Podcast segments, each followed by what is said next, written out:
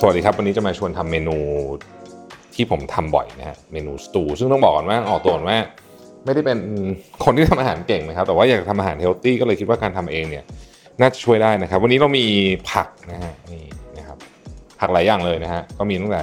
แครอท celery นะครับต้นหอมญี่ปุ่นนะครับ cauliflower หัวหอมนะฮะแล้วก็มีเห็ดด้วยนะฮะคืออยากใส่แล้วก็ใส่ฮะจริงๆแล้วแล้วก็ต้องมีแน่นอนครับมีกระเทียมนะครับเริ่มต้นจากหมูนี่ประมาณสัก ครึ่งโลได้นะฮะประมาณครึ่งโลนะครับ ก็เราก็หั่นหมูเป็นลูกเต๋านะฮะจริงๆต้องหมักก่อนแต่ว่าไม่มีเวลาแล้วนะฮะโอเค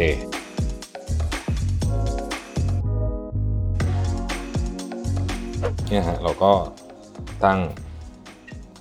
น้ำมันนี้เอาแบบที่มันทนความร้อนสูงๆหน่อย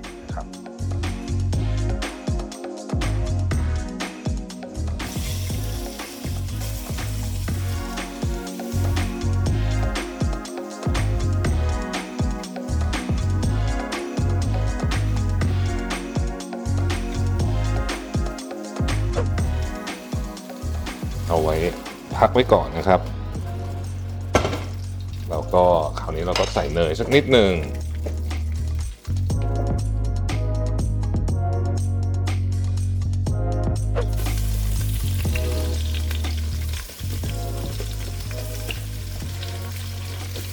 หัวหอมเนี่ยจะเอาให้มันเป็นสีน้ำตาลก่อน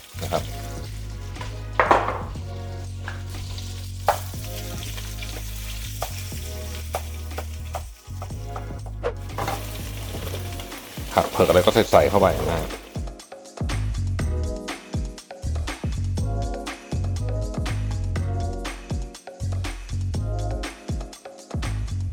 ทำกันแบบม่วงๆนี่แหละนะครับ ต้องให้มันบอยอยู่ทีหนึ่งนะ ต้องสุกทีนึง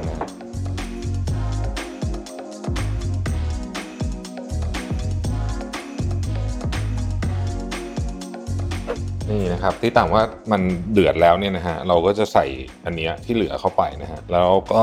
หลังจากนั้นก็ปล่อยไฟอ่อนเลยนะฮะแล้วก็ซิมเมอร์กันไปยาวๆสัก 3 ชั่วโมง แล้วแล้วแต่มีแล้วแต่หิวนะฮะหิวเมื่อไรก็กินนะฮะวันนี้ชวนคุยเรื่องอาหารหลายแง่มุมนะครับไม่ว่าจะเป็นเกี่ยวกับเรื่องฟู้ดฟรอดซึ่งเราอาจจะเคยได้ยินหลังๆมามากขึ้นนะครับรวมถึงเรื่องค่า GI ที่หลายคนอาจจะสงสัยว่าค่า GI มันคืออะไร แล้วค่า GI ต่ำๆดีจริงหรือเปล่านะครับ แล้วก็อีกอันหนึ่งก็จะเป็นเรื่องของ blue zone นะฮะที่ที่คนมีสุขภาพดีและอายุยืนฮะมาเริ่มที่ food fraud กันก่อนนะครับ food fraud เนี่ยมันคืออาหารที่ไม่ได้เป็นตาอาหารตามจริงที่มันแปะป้ายไว้อะง่ายๆอย่างนี้ก่อนนะครับมันเป็นได้ตั้งแต่เบาๆ เช่น อาจจะไม่ได้มาจากแหล่งผลิตที่บอกนะครับ หรืออาจจะไม่ใช่ของแท้ร้อยเปอร์เซ็นต์เช่นมีการผสมนะฮะ หรือบางอันในหนักเลยคือไม่ใช่เลยก็มีเนี่ยนะครับ รายงานหนึ่งพบว่าในช่วงปี 2012 ถึง 2021 เนี่ยประเภทของ food fraud ที่พบได้บ่อยที่สุดคือ animal origin หรือว่าที่มาของแหล่งเนื้อสัตว์นั่นเองนะครับเอาอันนี้ง่าย ๆเลยนะฮะสมมุติว่าบอกว่าเป็นเนื้อจากโกเบสมมตินะฮะแต่ถ้าเกิดเป็นเนื้อจากที่อื่นอย่างนี้ก็เป็น food fraud ได้นะครับอ,อีกอันหนึงเราจะเรียกว่าเป็นการเจือจางหรือว่าใส่สารอื่นเพิ่มเข้าไปนะฮะน้ำมันมะกอกเนี่ยเป็นอันหนึ่งที่สำคัญนะน้ำมันมะกอกเนี่ยนะฮะมันเป็นของที่แพงใช่ไหม แต่ว่าคุณจะรู้ได้ไงว่าที่คุณกินเป็นน้ำมันมะกอกจริงบางทีเนี่ยนะฮะมันไม่ใช่น้ำมันมะกอกทั้งหมดอาจจะมีการใช้น้ำมันอย่างอื่นเติมกลิ่นน้ำมันมะกอกก็มีนะครับหรือผสมเข้าไปนะมีการผสมแล้วก็แปะป้ายว่าน้ำมันมะกอกแท้ 100%อย่างเงี้ยอันนี้ก็เจอเยอะ ส่วนประเภทอาหารที่พบฟู้ดฟรอดได้มากที่สุดนะครับซีฟู้ดกับเจลรี่นะฮะซีฟู้ดกับเดรี่เนี่ย14%นะครับตระกูลเนื้อนะฮะ13%แล้วพวกเครื่องเทศเนี่ยนะฮะเยอะมาก เพราะเครื่องเทศเนี่ยมันมีการย้อมสีก็มีนะฮะอะไรต่างๆ ก็มีเพราะว่า เครื่องเทศเป็นของที่พิสูจน์ได้ยากนะครับ นอกจากนั้นก็มีแอลกอฮอล์ครับวิธีการที่เราพอจะตรวจสอบได้เนี่ยนะครับ The Food Fraud Prevention Think Tank เนี่ยแนะนำ5ข้อในการตรวจสอบนะครับให้ผู้บริโภคลองถามตัวเองก่อนซื้อสินค้าไว้ดังนี้นะครับข้อหนึ่งนะครับสินค้าที่ซื้อเป็นสินค้าประเภทอะไรนะครับถ้าเป็นของกินเขากินเข้าไปเนี่ยนะฮะหรือของที่ใช้กับร่างกาย เช่นทาลงบนผิวเนี่ยพวกนี้ต้องระวังเป็นพิเศษนะครับเพราะว่าเวลามีผลเสียปุ๊บเนี่ยนะฮะ รุนแรงมากของกินนี่อาจจะถึงตายได้นะครับ ของที่ทาบนร่างกายก็อาจจะทำให้เราเป็นแพ้เป็นอะไรต่างๆนานาพวกนี้ได้นะครับ ข้อที่2เนี่ยเรามีความสามารถในการแยกแยะสินค้าประเภทนี้ได้ดีแค่ไหนนะครับ บางคนเนี่ยเป็นคนที่เอ่อทำอาหารบ่อยๆนะฮะมีความเชี่ยวชาญน้ำมันมะกอกเนี่ยเปิดดมปุ๊บรู้แล้วอันนี้ไม่ใช่ของจริงเป็นต้นนะครับ ข้อที่3ครับซึ่งผมคิดว่าเนี้ยเป็นอันที่สำคัญมากคือยี่ห้อที่เราซื้อและร้านที่เราไปซื้อเนี่ยน่าเชื่อถือแค่ไหน มันต้องมีทั้งสองอย่าง เพราะฟู้ดฟรอดในหลายกรณีเนี่ยก็เกิดขึ้นจากการไปเอาของยี่ห้อที่มันเป็นยี่ห้อดังๆเลยนะฮะมาทำของปลอมออนไลน์ก็เป็นอันที่น่าระวัง เพราะว่าเวลาซื้อออนไลน์เนี่ยเเราจะตรวจสอบแหล่งที่มาที่ไปค่อนข้างยากนะครับ แล้วข้อที่ 5 หากพบของแหลกปลอมหรือปนเปื้อนให้แจ้งร้านค้าที่เราซื้อมานะครับเพราะว่าบางทีเนี่ยร้านค้าเองเขาอาจจะไม่รู้นะฮะเขาอาจจะซื้อกับซัพพลายเออร์เจ้านี้มานานอะไว้ใจกันดีต่างๆนานาแต่ว่าเฮ้ยมันอาจจะเป็น food fraud ก็ได้นะครับ หรือเราจะคอยติดตามข่าว food fraud เนี่ยนะครับที่ทาง EU European Commission เขาสรุปไว้ให้ก็ได้นะครับ เพราะว่าเขาจะมีการสรุปไว้เป็นเดือนๆเลยว่าเคส food fraud แต่ละเดือนเนี่ยนะฮะเป็นอะไรบ้างนะครับ เดี๋ยวเราจะแปะลิงก์ไว้ให้นะครับเอ่ออันนี้นะครับเป็นผักเอ่ออบนะ ก็เอา cauliflower นะครับเอาเนี่ยมะเขือม่วงเอาเห็ดอะไรเงี้ยนะแล้วก็ใส่ olive oil olive oil เนี่ยมันจะมีเห็นไหมมันเขียนไว้ว่า for baking for frying อันนี้คือ olive oil ต้องดูประเภทด้วยนะ ไม่ไม่สามารถใส่ทุกอันนะใส่ olive oil นิดนึง แล้วก็เราอยากใส่แล้วเข้าไปเราก็ใส่ อย่างนี้เรามีเห็ดนะครับแล้วก็ใส่อะเบบี้แครอทก็ได้นะใส่แล้วก็ใส่เข้าไปอย่างนี้ ไม่เน้นความสวยงามนะฮะอะเราก็ใส่นี่เข้าไปเลยอย่างนี้โอ้เยอะไปนิดนึงอ้าวนะฮะ แล้วก็นี่คือใบทม์หรือโรสแมรี่นี่แหละสักอย่างใส่เข้าเลยเอาของหอมใส่เข้าไปนะครับอะข้าวหอมก็ใส่เยอะหน่อย เยอะไปนิดนึงอะนะครับ แล้วก็ใส่ข้าวเตาอบได้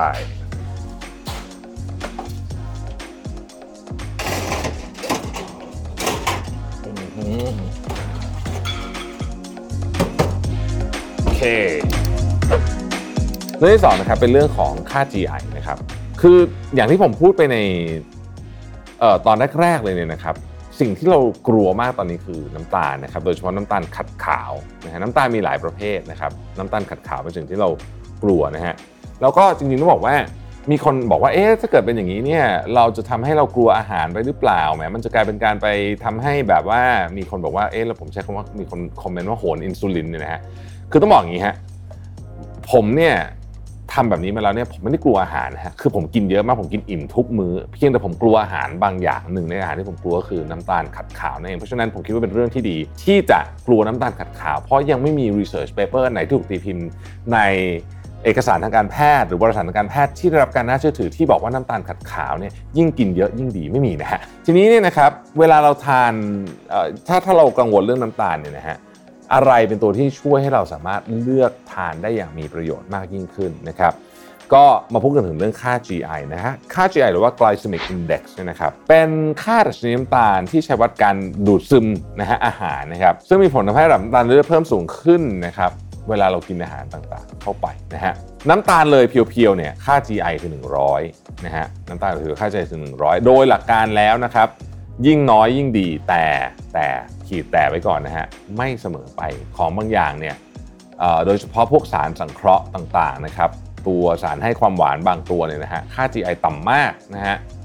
แต่ก็ไม่ได้แปลว่าดีต้องใช้ common sense ด้วยนะครับในการดูนะฮะอาหารที่มีค่า GI สูงเนี่ยหลักการง่ายๆคือว่ามัน break down ในร่างกายเราเร็วนะฮะมันเป็นเชนที่สั้น break down เร็วนะฮะพอ break down เร็วปุ๊บเนี่ยนะครับก็ทำให้น้ำตาลในเลือดสูงขึ้นอย่างรวดเร็วทำให้เราหิวได้ง่ายนั่นเองนะครับลองสังเกตดูนะฮะ ว่าสมมุติว่าคุณเอา 500 แคลอรี่ของโดนัทมาตั้งไว้นะครับ ซึ่งค่า GI สูงเนี่ยโดนัทเนี่ยนะครับ กับ 500 แคลอรี่ของไข่ ซึ่งค่า GI ไม่สูงเนี่ยนะครับ คุณกิน 500 แคลอรี่ 2 อันนี้นะฮะ คุณกินไข่ 500 แคลอรี่นี่เหนื่อยนะฮะก็จะกินหมดนะครับ แต่โดนัท 500 แคลอรี่เนี่ยกินได้สบายๆ หรือว่าพวก สเต็กอย่างเงี้ยนะครับ500แคลอรี่เนี่ยก็ไม่ได้กินกินเสร็จแล้วก็คืออิ่มอะแต่โดนัท500แคลอรี่กินไม่อิ่มนะครับนี่คือลักษณะการทำงานของค่า GI มีคนบอกว่าแคลอรี่อะไรก็เหมือนกันใช่ไหมคำตอบคือใช่ในเชิงของเทอร์โมไดนามิกส์ใช้คำนี้แล้วกันนะฮะใช่ในเชิงเทอร์โมไดนามิกส์ก็คือเออมันเป็นพลังงานหนึ่งหน่วยเท่ากันนั่นแหละใช่นะครับแต่ในเชิงของร่างกายเรามันซับซ้อนมากกว่านั้นเยอะครับ เรามาดู เรื่องของค่า GI กันบ้างว่ามีอะไรที่เป็นค่า GI สูง อะไรที่เป็นค่า GI ต่ำกันบ้างผมยกตัวอย่างนะฮะตระกูลที่เป็นค่า GI ต่ำๆนะครับคือต่ำกว่า 50เนี่ยเราถือว่าใช้ได้แล้วนะฮะพวกตระกูลผักเอ่อการไฟจราจรฮะเขียวแดงเหลือง ผลไม้ที่มีค่า GI ต่ำที่คนชอบกินมากที่สุดหนึ่งคือสตรอเบอรี่นะฮะตามมาด้วยแอปเปิลนะครับแล้วก็พวกตระกูลเลมอน lime อะไรอย่างเงี้ยนะฮะลูกแพรนะครับนมแบบไม่ low fat อะ ค่า GI ค่อนข้างต่ำนะครับแล้วก็โยเกิร์ตแบบ plain yogurt เฉยๆนะฮะพวกตระกูลถั่วต่างๆ ก็ค่า GI ก็ไม่สูงมากนะฮะถั่วมันจะมีไขมันเยอะนะครับแต่เป็นไขมันที่ใช้ได้ ค่า GI สูงสูงนะครับ processed food ค่า GI สูงมากนะครับตระกูลพวกมันฝรั่งทอดอะไรเงี้ยนะฮะสูงมากนะครับเครื่องดื่มกระป๋องทั้งหลายนะฮะอัดน้ำอัดลมทั้งหลายนะครับฟาสต์ฟู้ดนะครับ แล้วก็พวกเบเกอรี่ตั้งแต่โดนัทนะครับขนมปังขนมปังโฮวีตส่วนใหญ่แล้วที่ขายในท้องตลาดเนี่ยนะฮะเป็นขนมปังโฮวีตที่ค่า GI สูงนะครับแล้วก็ไม่ต่างกับขนมปังขาวเลย การทานอาหารที่ค่า GI ต่ำเนี่ยทำให้ระดับน้ำตาลในเลือดไม่พุ่งสูงนะครับแล้วก็ยังช่วยในเป็น guideline กลมๆ ให้กับคนที่เป็นเบาหวานด้วยนะครับช่วยไม่ทำให้อินซูลิน spike นะครับแล้วก็ลดเรียกว่า insulin resistance ด้วยนะครับ ปิดท้ายเรื่องค่า GI เนี่ยต้องบอกว่าค่า GI เนี่ยเป็นเพียงแค่ indicator เดียวนะครับอย่าใช้เรื่องนี้ทำทุกอย่างนะฮะมันเป็นแค่วิธีการเอาไว้วางแผนเท่านั้นเองนะครับดังนั้นเนี่ยเราก็ลองไปพิจารณาดูได้ว่า เราอยากจะกินอะไรและไม่กินอะไรนะครับ เราเริ่มต้นอย่างนี้นะครับ อันนี้เราจะเราจะทำเนื้อเนาะใส่อีกทีนึงเอ่อดูนะว่าไอ้ olive oil เนี่ยเอาไว้สำหรับทอดนะฮะเพราะมันจะไม่ใช่แบบ extra virgin อร์จินอย่างเงี้ยนะครับใช้นี้ทอดได้ เอาละเราใส่น้ำมันเข้าไป กระทะจริงๆต้องเป็นกระทะแบนแต่ว่า กระทะแบนไม่มีก็เลยใช้นี้ไปก่อนนะฮะเราทุบกระเทียมลงไปประมาณสักห้าหัวผู้รักเลยนิดนึงไม่เคยถ่ายตัวเองทำอาหารมาก่อนอ่านะครับ กระเทียมลงไป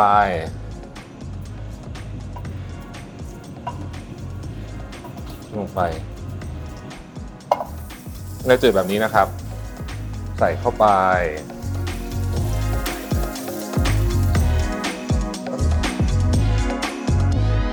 เนื้อลงไปเลย แล้วก็มากจริงโอ้ยลืม ลืมใส่โรสแมรี่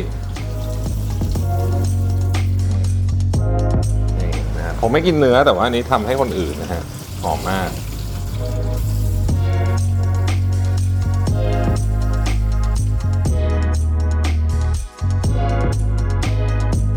นี่นนี่เป็นอันนี้เป็นอาหารของผมแล้วนะฮะนี่เป็นแกะนะครับ ขาแกะ ก็ เหมือนเดิมอะจริงๆเราก็ไม่ได้มีอะไรแฟนซีนะฮะไอ้มันเนื้อนี่อย่าตกใจนะคือมันเขาฝากไว้เอมาทอดนะฮะมันเป็นมันที่มาจากเนื้อนะเราเราไม่กินเนื้อแต่เราอยู่ร่วมกันได้ในกระทะเดียวกัน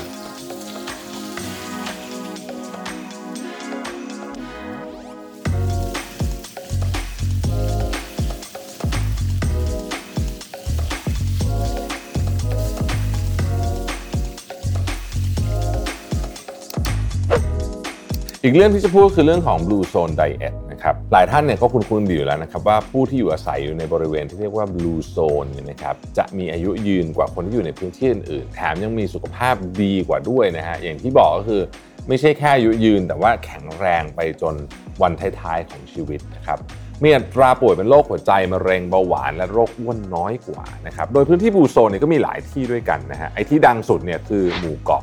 โอกินาวานะครับที่ญี่ปุ่นนะฮะ ที่นี่เป็นที่ขึ้นชื่อว่าเป็นแหล่งรวมคนอายุร้อยปีมากที่สุดในโลกนะครับ อีกที่ก็คือหมู่เกาะอิคาเรียประเทศกรีซนะฮะ ที่หนึ่งก็คือจังหวัดโอลยาสตราประเทศอิตาลีนะฮะ แล้วก็นิโกยาที่คอสตาริกานะครับแดนบิวต์เนอร์เนี่ยนักเขียนและนักสำรวจ National Geographic เนี่ยได้วิเคราะห์ แล้วก็ศึกษาเกี่ยวกับการบริโภคอาหารของผู้คนใน Blue Zone ว่า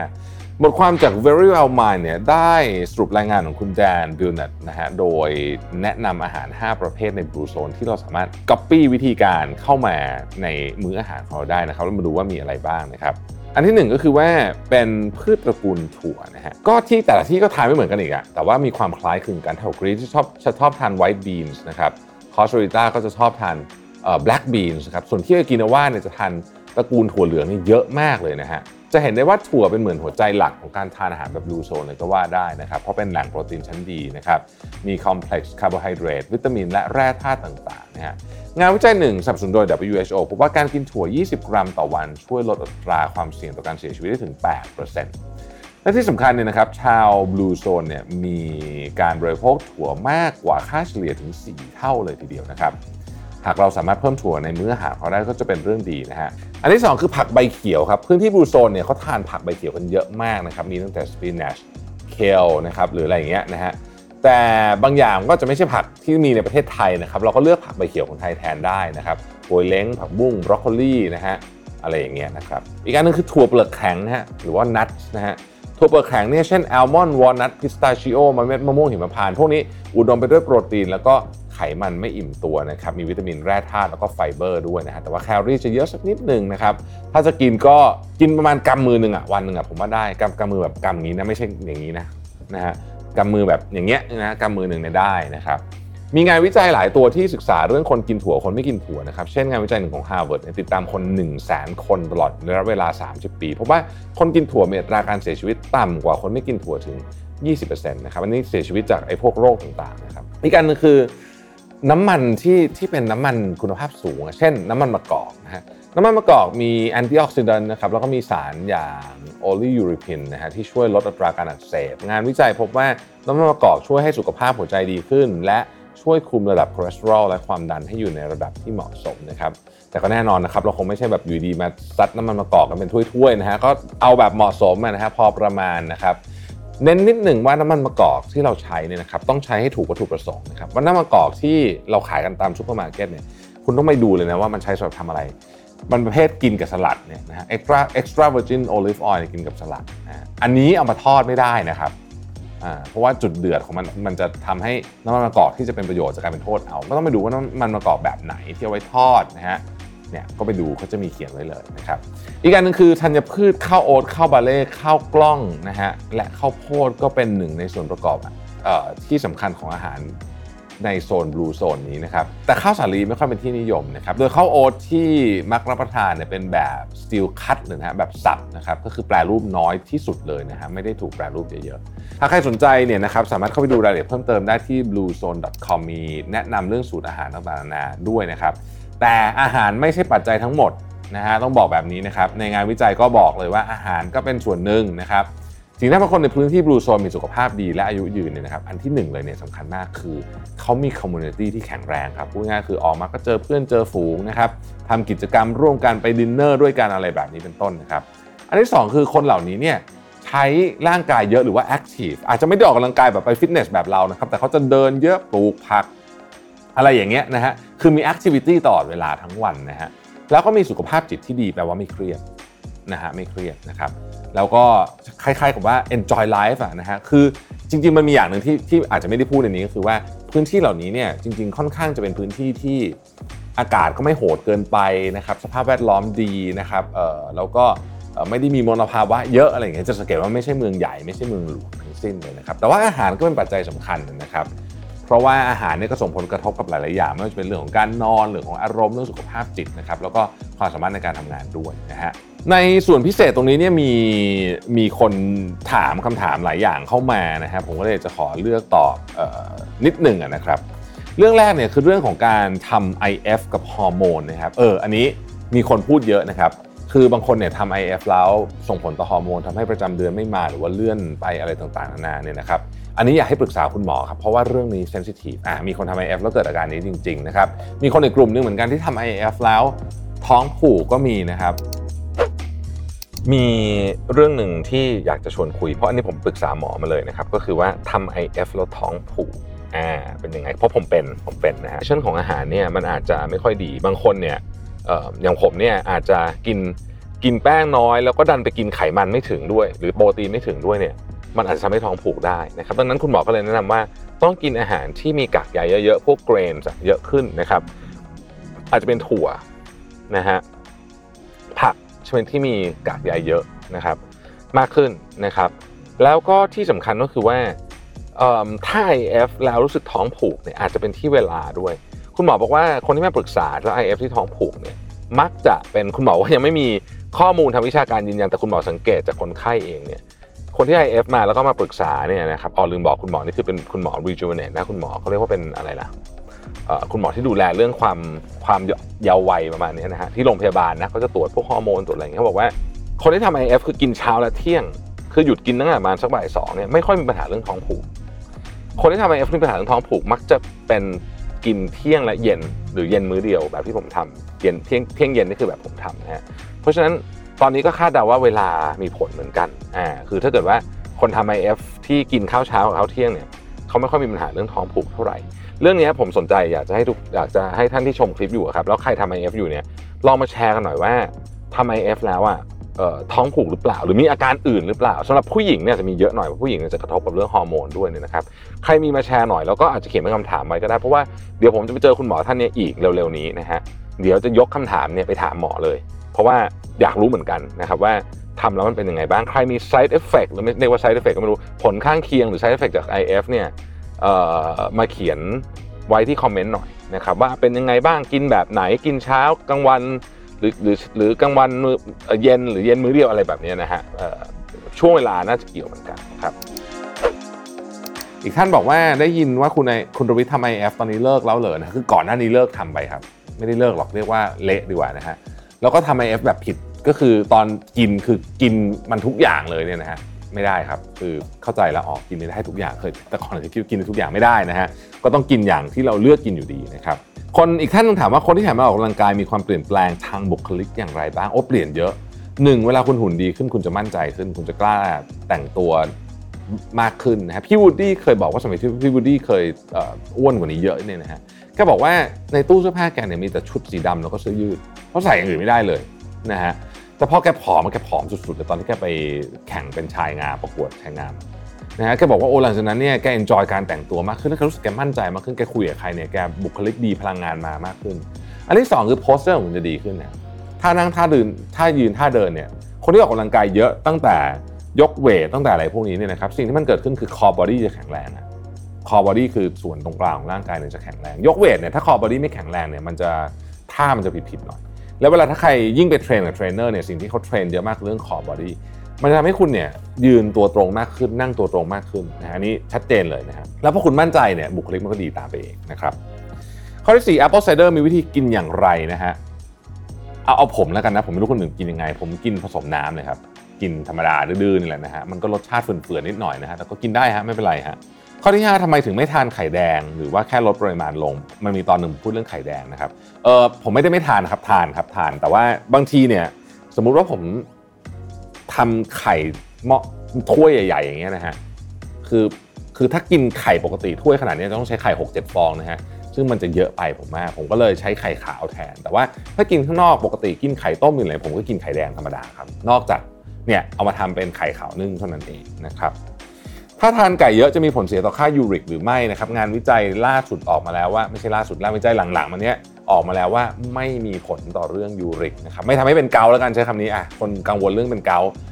เดี๋ยวผมจะเอาเรื่องนี้ให้เล่าให้ฟังว่าทำไมไก่ซึ่งเคยถูกเป็นผู้รายว่ามันเป็นทำให้เป็นเกาเนี่ยมันไม่ใช่ละนะงานวิจัยหลังๆออกมาเนี่ยไม่ไม่ใช่ละไม่ได้เป็นเกาแล้วนะครับแต่มีอาหารบางอย่างที่เราไม่คิดว่าจะทำให้เป็นเกาเนี่ยมีโอกาสทำให้เป็นเกานะครับท่านสุดท้ายบอกว่า ปีนี้นะครับ มีสิ่งที่ต่ำต่ำสุดในชีวิต เพราะเบิร์นเอาขั้นสุดนะฮะกับงานราชการที่เพิ่งเปลี่ยนมาทำครับ ขอกำลังใจหรือคำแนะนำหน่อย ตอนนี้สับสนแล้วก็อ่อนแอมากจากคนที่เคยเป็นคนแกร่งด้วยนะครับ อันนี้อาจจะไม่เกี่ยวกับเรื่องอาหาร แต่ว่าก็อยากจะส่งกำลังใจให้ท่านนี้นะครับแฟนรายการเราท่านนี้ว่าจริงๆเนี่ยการเบิร์นเอาเนี่ยมันเป็นเฟสหนึ่งของชีวิตนะฮะคือคนส่วนใหญ่ในโลกเนี่ยผ่านการเบิร์นเอามาแล้วนะครับ มันเป็นจุดที่ทำให้เรารู้ว่าเราชอบหรือไม่ชอบอะไรจริงๆนะฮะมันเป็นจุดที่ทำให้เรารู้จักตัวเองมากขึ้นนะครับ เพราะฉะนั้นลองมองมันในแง่มุมที่ว่า เออ มันก็เป็นความไม่สบายกายไม่สบายใจที่มาในช่วงหนึ่งแต่หลังจากนี้เนี่ยมันจะทำให้เราเนี่ย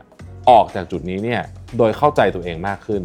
มีความสุขมากขึ้น มีความสงบในจิตใจมากขึ้น ผมแนะนำนะครับเวลากำลัง burnout อยู่เนี่ยนะครับ สิ่งที่ควรทำเลยนะฮะคือหันกลับมาดู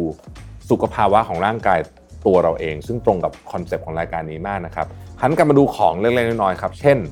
เรานอนพอหรือยังอาหารที่เรากินเนี่ยดีหรือยังกินเยอะไปหรือเปล่านะฮะปัญหาของคนส่วนใหญ่เดี๋ยวนี้ไม่ใช่กินน้อยนะครับเป็นปัญหาของการกินเยอะเกินไปนะครับเวลาของการกินเป็นยังไงบ้าง เรากินอาหารทั้งวันหรือเปล่านะครับหรือเรากินอาหารเป็นมื้อๆไม่จำเป็นต้องทำ IF ก็ได้นะครับแต่ขอให้กินอาหารแค่ 3 มื้อต่อวันเท่านั้นและนอกเหนือจากนั้นไม่กินอะไรเลยนะฮะเราทานอาหาร ใกล้เวลานอนมากเกินไปหรือเปล่า อันนี้ก็ไม่ดีนะครับ มันทำให้ร่างกายเราเนี่ยไม่ได้พักนะครับ เรามีความเครียดอะไรบางอย่างที่ตัวเราคล้ายๆกับไม่ยอมไปจัดการกับต้นเหตุอะแก้ปัญหาที่อาการ คือเครียดก็อาจจะไปดูซีรีส์ให้มันลืมๆไปเล่นมือถือมันลืมไปไปกินเหล้าให้มันลืมไปนี่คือการแก้ปัญหาที่ปลายเหตุแต่จริงๆต้องมาถามว่าเอ๊ะตกลงเครียดเนี่ยมันเครียดเรื่องอะไร นะฮะต้นเหตุมันคืออะไร ต้นเหตุมันคือไอพี่ที่ทำงานหรือเปล่า ต้นเหตุมันคือใครนะฮะต้นเหตุมันคือตัวเราเองหรือเปล่า ต้องไป address ปัญหานั้นแบบผมใช้คำว่า head on คือจัดการมันตรงๆเลยนะครับ ไม่งั้นเนี่ยคุณก็จะแก้ปัญหาความเครียดที่ที่อาการนะนะฮะซึ่งซึ่งมันไม่ใช่ต้นเหตุของ